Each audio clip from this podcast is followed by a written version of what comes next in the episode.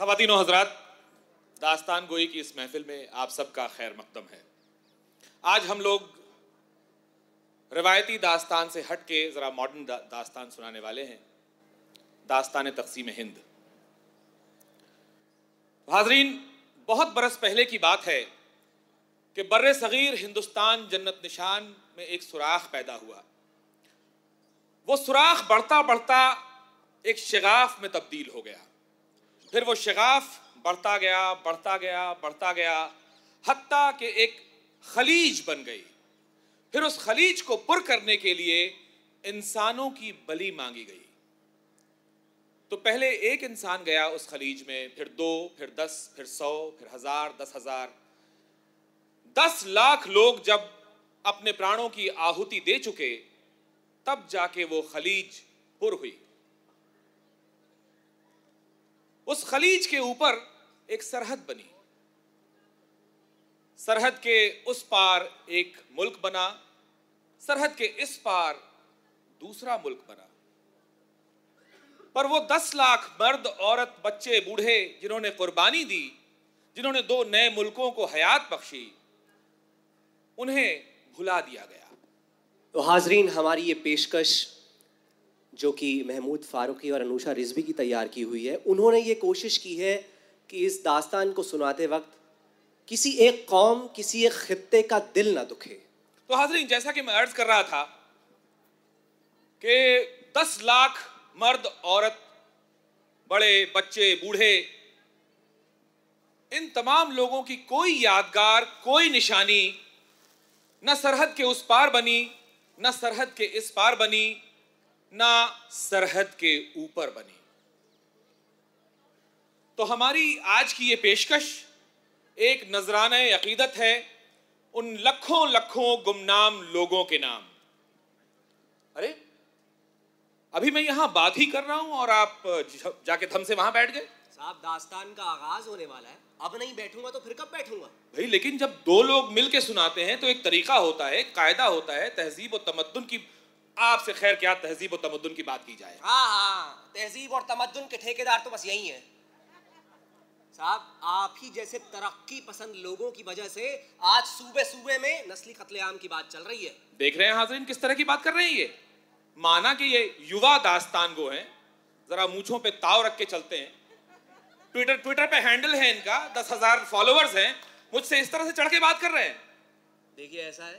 جی۔ کہ ابھی تو یہ جشن ریختہ کی مہذب آڈینس آپ کے سامنے بیٹھی ہے ہمیں سننے آئی ہے۔ ورنہ کہیں غلطی سے اگر آپ ہماری جھنڈے والان کی گلیوں میں آ جاتے نا تو آپ کے پرخچے اڑا دیتے ہم۔ دیکھ رہے ہیں حاضرین کس طرح کی بات کر رہے ہیں؟ ارے اتنے سارے یہاں پہ سیکولر لوگ بیٹھے ہیں اس کے باوجود یہ مجھے کھا جانے کو کھڑے ہیں۔ صاحب انہی سیکولر لوگوں کے بھروسے بیٹھے بیٹھے ہو گئے آپ کو اڑسٹھ برس۔ تک عقل نہ آئی آپ کو؟ کس طرح کی اسہشنتا کی بات کر رہے ہیں؟ ارے جائیے جائیے۔ بھائی آپ کے ساتھ مجھے نہیں رہنا ٹھیک ہے؟ اس چوکی کا بٹوارا کیجیے یہ رہا آپ کا حصہ یہ رہا میرا حصہ۔ کیا کر رہے ہیں آپ حضور؟ بھائی آپ کے ساتھ نہیں رہنا مجھے۔ یہ چوکی اکھنڈ ہے اس کا بٹوارا نہیں ہو سکتا سمجھ گئے آپ؟ سن رہے ہیں حاضرین؟ خدارا کسی انگریز کو بلائیے۔ کہ وہ ہوائی جہاز پہ چڑھ کے آئے اور ہمارے بیچ ایک سرحد کا تعین کرے۔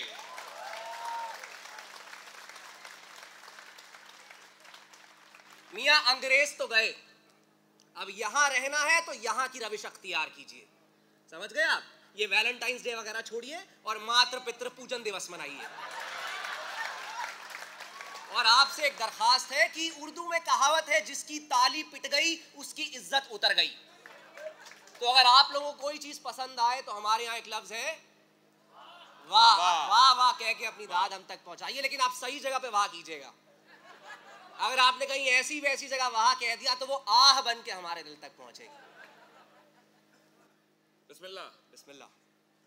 تو حاضرین ایکا اور اجنبیت کا احساس حقیقت بھی ہے اور تصور بھی۔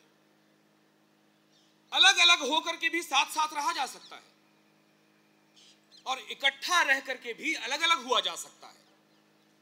اسی ایکا اور اجنبیت کے بیچ ایک مہین درار ہے بٹوارا۔ چونکہ ملکوں کی تقسیم میں لوگوں کی تقسیم مزمر ہے یعنی ان کے مکان کی، جائیداد کی، زر کی، مال و اسباب کی، تہذیب کی، تاریخ کی ادب کی، زبان کی، روح کی، جان کی اور ان کے زمین و آسمان کی تقسیم۔ تو حاضرین، پیش ہے۔ داستان پر امن جد و جہد کی، قربانی کی اور تاریک راہوں پہ مارے جانے کی۔ تو گلگونا کشان یارز شاہد بیان اس طرح فرماتے ہیں کہ بر صغیر ہندوستان جنت نشان میں جب بٹوارے اور تقسیم کا سلسلہ شروع ہوا تو اس کے پاک بدن کے روئیں روئیں نے مچلنا شروع کیا۔ بعض روئیں پھدکنے لگے، بعض روئیں دبکنے لگے، کچھ دائیں طرف گئے، کچھ بائیں طرف گئے اور بیچ میں سیدھی کھڑی ایک لٹ باقی رہ گئی۔ تو سیدھی کھڑی اس لٹ کے اوپر کے جو روئے تھے، وہ نیچے جانے کے بیتاب تھے، اور نیچے کے جو روئے تھے، وہ اوپر جانے کے مشتاق تھے۔ اشتیاق اور بیتابی بیتابی اور اشتیاق کا یہ سلسلہ جب دیر تک چلتا رہا اور سارے روئے آپس میں گڈمڈ ہو گئے، تو حاضرین، وہ وقت تھا آدھی رات کا۔ یہ اسی آدھی رات کی گھڑی تھی جب ایک عظیم رہنما اپنے ملک کی قسمت کا عہد و پیمان کر رہا تھا قدرت کے ساتھ کہ اسی شہر دہلی کے ایک کونے سے یہ صدا آئی کہ بلے بلے جواہر لال وہ تو نے کر دیا بڑا کمال۔ تجھے سو سو سیسے دے رہا۔ ہر پنجابی لال۔ تجھے لٹ پٹ کے آیا ہے۔ ساتھ میں کچھ نہیں لایا ہے۔ دریاؤ پانی چیر چار تو نے کر دیا بڑا کمال۔ دھرتی پھاڑ پنجاب دی۔ ہمیں دے دیا ایک رومال۔ کس کر کے؟ اس کر کے۔ چاہے متھے پیٹے۔ چاہے مرکھا کھپ کس کر کے؟ اس کر کے۔ آزادی خون چاہتی ہے۔ تبھی وہ رنگ لاتی ہے ہے۔ تیرے چہرے دا کمال۔ بلے بلے جواہر لال۔ اب عرض کرے ہم مل کے۔ لاکھوں حال بحال۔ سنبھالو دیش اپنا۔ سنبھالو راج اپنا۔ سنبھالو فوج اپنی۔ سنبھالو مہر اپنی۔ بلے بلے جواہر لال۔ تو نے کر دیا بڑا کمال۔ بلے بلے جواہر لال۔